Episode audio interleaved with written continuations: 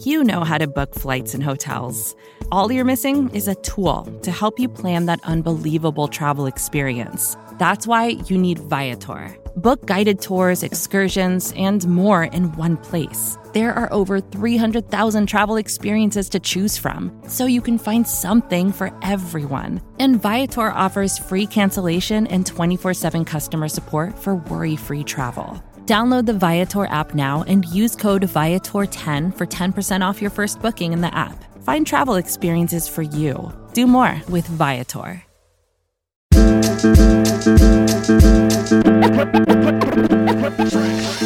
All right, Buffalo Bills fans, welcome to the latest episode of Breaking Buffalo Rumblings. Anthony Marino, happy to be here with you once again, taking you through the off season.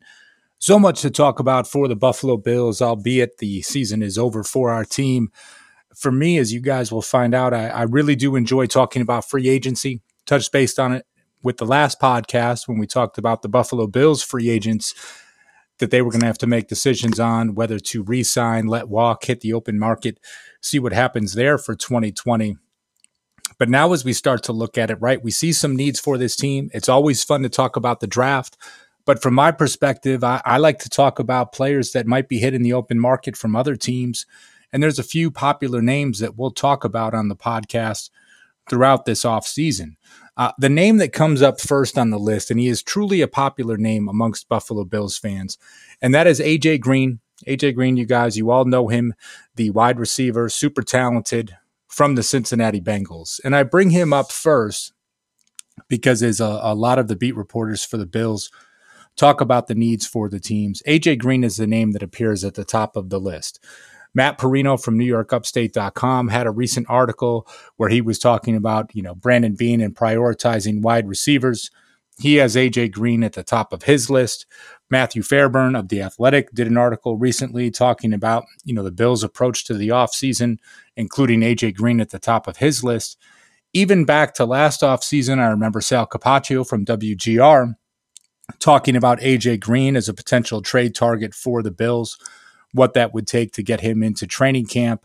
And then taking it a step further, he was that favorite name that popped up for everyone heading into the trade deadline at the end of October. Now, AJ Green did not play any games during the 2019 season, right? Still battling foot injuries, unable to get healthy. Um, eventually, like back, I, I think it might have been in week 16, the Bengals put him on injured reserve, but there was hopes that he was going to make a comeback for them throughout the season. So here we have a guy that will be 32 years of age when you start the 2020 season. Um, has had a very productive career, right? In his career, 111 games played, 602 receptions, almost 9,000 yards, 63 receiving touchdowns. With that said, when you start to look at the injuries, that's where the questions will come about with a player like AJ Green. Again, zero games played in 2019. His season cut short in 2018 with only nine games played, albeit those nine games he had 46 receptions for 694 yards and six touchdowns. So, you know, if you want to do the math and stretch that out over a 16 game season, probably somewhere in the neighborhood of 1,200 yards, 10 touchdowns, probably in the neighborhood of 85 to 90 receptions. So, you know, when he played during 2018, AJ Green, again, an incredibly productive player, but now a couple of things working against him just a little bit. You talk about the age factor, right? With him turning 32, and it, you know, as you start to see with some players after the age of 30, and of course, the injury history. You know, as you go through these past, let's call it four seasons, in 2016, he was only able to play 10 games albeit again incredibly productive in those 10 games 66 receptions 964 yards receiving, only four touchdowns. But, you know, with that being said, on his way to a monster year in 2016 before it being cut short by injury. 2017, he played in all 16 games. Um, with that being said, I'll refer to it as a little bit of a down year, right? When you think of over 16 games for him, 75 receiving yard or 75 receptions, 1,078 yards receiving, eight touchdowns. And then again in 2018, we talked about his numbers there nine games, 46 catches for just under 700 yards. The interesting thing with this is that that makes it the most appealing for me, right? So kind of getting to the point. I look at AJ Green as someone that yes, I would look for the Buffalo Bills to pursue him as a free agent. No doubt about it. That does for me, it does not change um, the fact that they should look at the super talented draft class that is going to be there. But the reason why I look at it, right, and kind of along those lines, he is the missing link, call it for that receiving corps. with the 22nd pick in the first round, or if they wait till the second round, you are most likely not getting someone that can come in and contribute at the beginning of the season. Uh, as much as I have an affinity for guys like Isaiah McKenzie and Duke Williams, I do not see them as being that caliber, right? These are guys that can come off the bench, do some good things for you, but not call it a, a starting caliber player. Where AJ Green can come in, call it partnered with, you know, somebody coming in that's a, a draft pick, maybe in one of the first three rounds that has some talent and some upside. But you can look at AJ Green and say, okay, is this someone that you can get two good years out of? Can you give him a contract that he deserves at this stage in his career, coming off the injuries, that works for him and works for the Bills? And I say that in a lot of ways, right? And you can look to the contract of his former teammate and someone like Tyler Kroft, who signed a three year deal with the Buffalo Bills, somewhere around $19 million, but really the, the guarantees and the overwhelming majority of the guarantees being in that first year. So I went to Spotrac because I think Spotrac is always a good source, one, to just get information on what player salaries are, what they've had in the past, and, and what their market value might be and I look at this, I realize it's not a perfect science, right? You get into bidding wars, different things can happen. Um, you know, none of that goes without saying, right? From from this standpoint. But but here is what we look at for someone like AJ Green. Now his last contract, right? His last contract was a four-year deal with the Bengals, $60 million. Okay. So an average of $15 million per, per year for AJ Green. And then when you look up the guarantees, let me pull that up real quick. $32.75 million guaranteed. Uh, again, the average of $15 million from that standpoint. So when you take all of these things into consideration, again, averaging $15 million per year over four years, about half of it guaranteed from that standpoint. You know, eh, so when you look at it, right, you think to yourself, okay, well, how are they going to value someone like Green as a free agent coming off the injury, what this looks like. And I go back to the example with Kroft because one of the numbers is a little bit similar, I guess you could say, when you uh, you see the recommendation from Spotrac. Right now, they have him his current value at two years, just over eighteen million dollars, an average salary of just over nine million dollars per year. Now, you take a look at this, right, and and here's where I where I go with it a proven NFL receiver that can come in that has played at a Pro Bowl level in the past. Uh, a speed receiver, uh, again, how how quick he is at, at age 32 compared to when he came out with the combine. But you know, you're talking about someone that's six foot four that runs a four or five, albeit some of those concerns. But if you can get him at an average salary of nine million dollars per year, very similar to what you give John Brown, very similar to what you go Cole Beasley. And I say that, right, because it's not bringing in someone like, say, an Amari Cooper who might, you know, you might need to pay 17, 18 million dollars per year. The Buffalo Bills aren't going to look to rock the boat of bringing in an uber high priced free agent that can change any sort of dynamic in the locker room. And and listen, everything you hear about Amari Cooper uh, uh from a positive, but I think you understand what I'm saying when right you can look at the wide receiver room or any position if you bring in that again uber talented but uber expensive free agent sometimes there is a potential where guys in the room it could be like well man why is he getting 16 million dollars a year i'm just as productive as him or this or that or he's not this you know from this standpoint if you're going to bring someone in i like the idea of targeting a free agent that falls in line with a similar type of contract to someone like Brown or Beasley. Again, you can get the opportunity. It's a high upside. Of course, it's a big commitment. I was a bit surprised it was at uh, you know an average salary of nine million dollars per year. I thought it might need to be ten or even a little bit higher.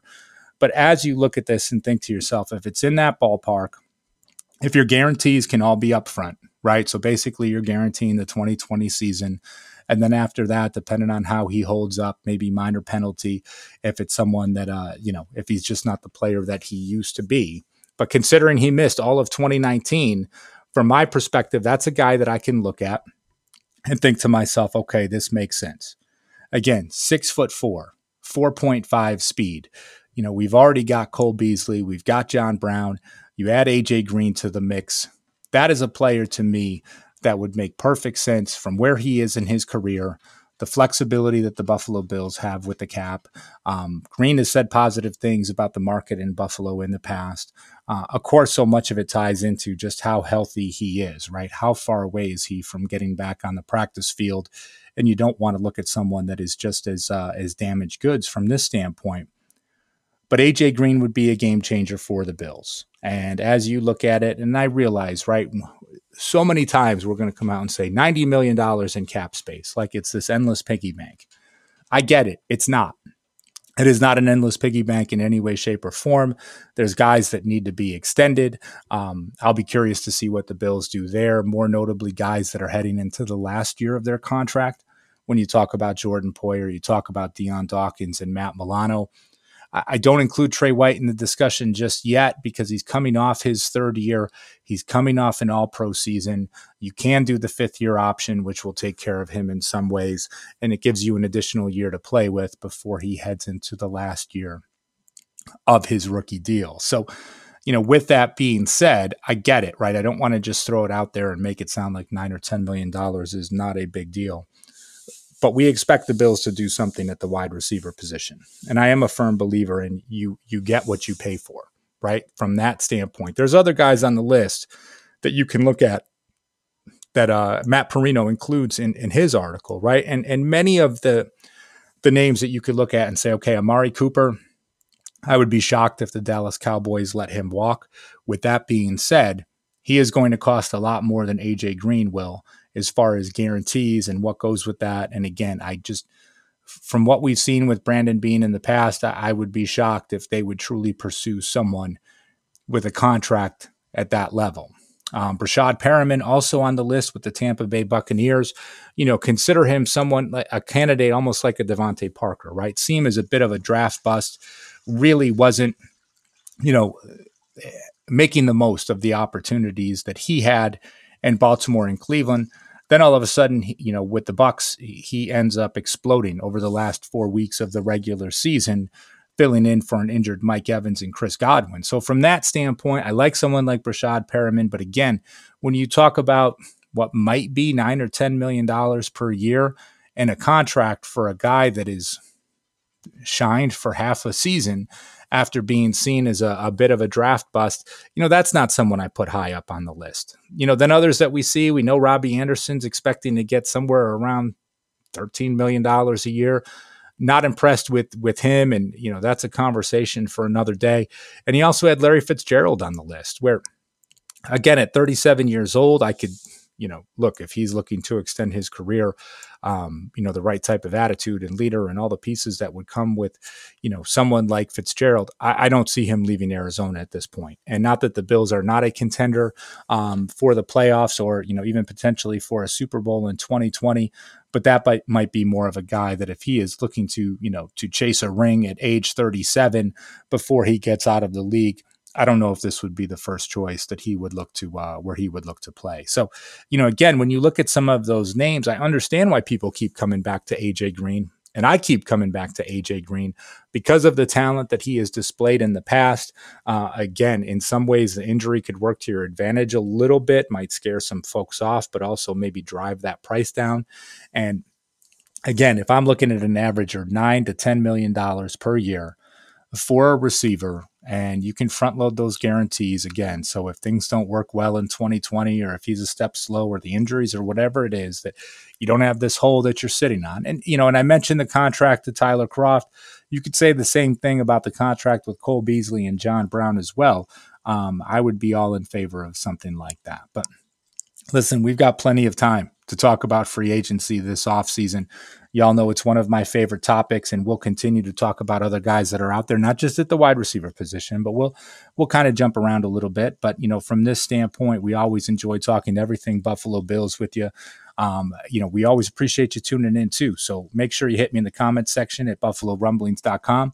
And of course, hit that subscribe button so you get all our great shows. You get Nick and Nolan, the Mafia Mavens, Blitz Bills, Circling the Wagons, Buffalo Rumblings Q&A, Believe, and of course, every single episode of Breaking Buffalo Rumblings. But we enjoy the feedback that we get from you guys. We're going to continue with great content all throughout the off season. So make sure, you know, when you need that fix for Buffalo Bills, we're going to be there most every day for you with a new podcast talking everything about the team. So always appreciate you guys tuning in. Thanks for listening. Look forward to chatting with you again sometime soon. And as always, go Bills.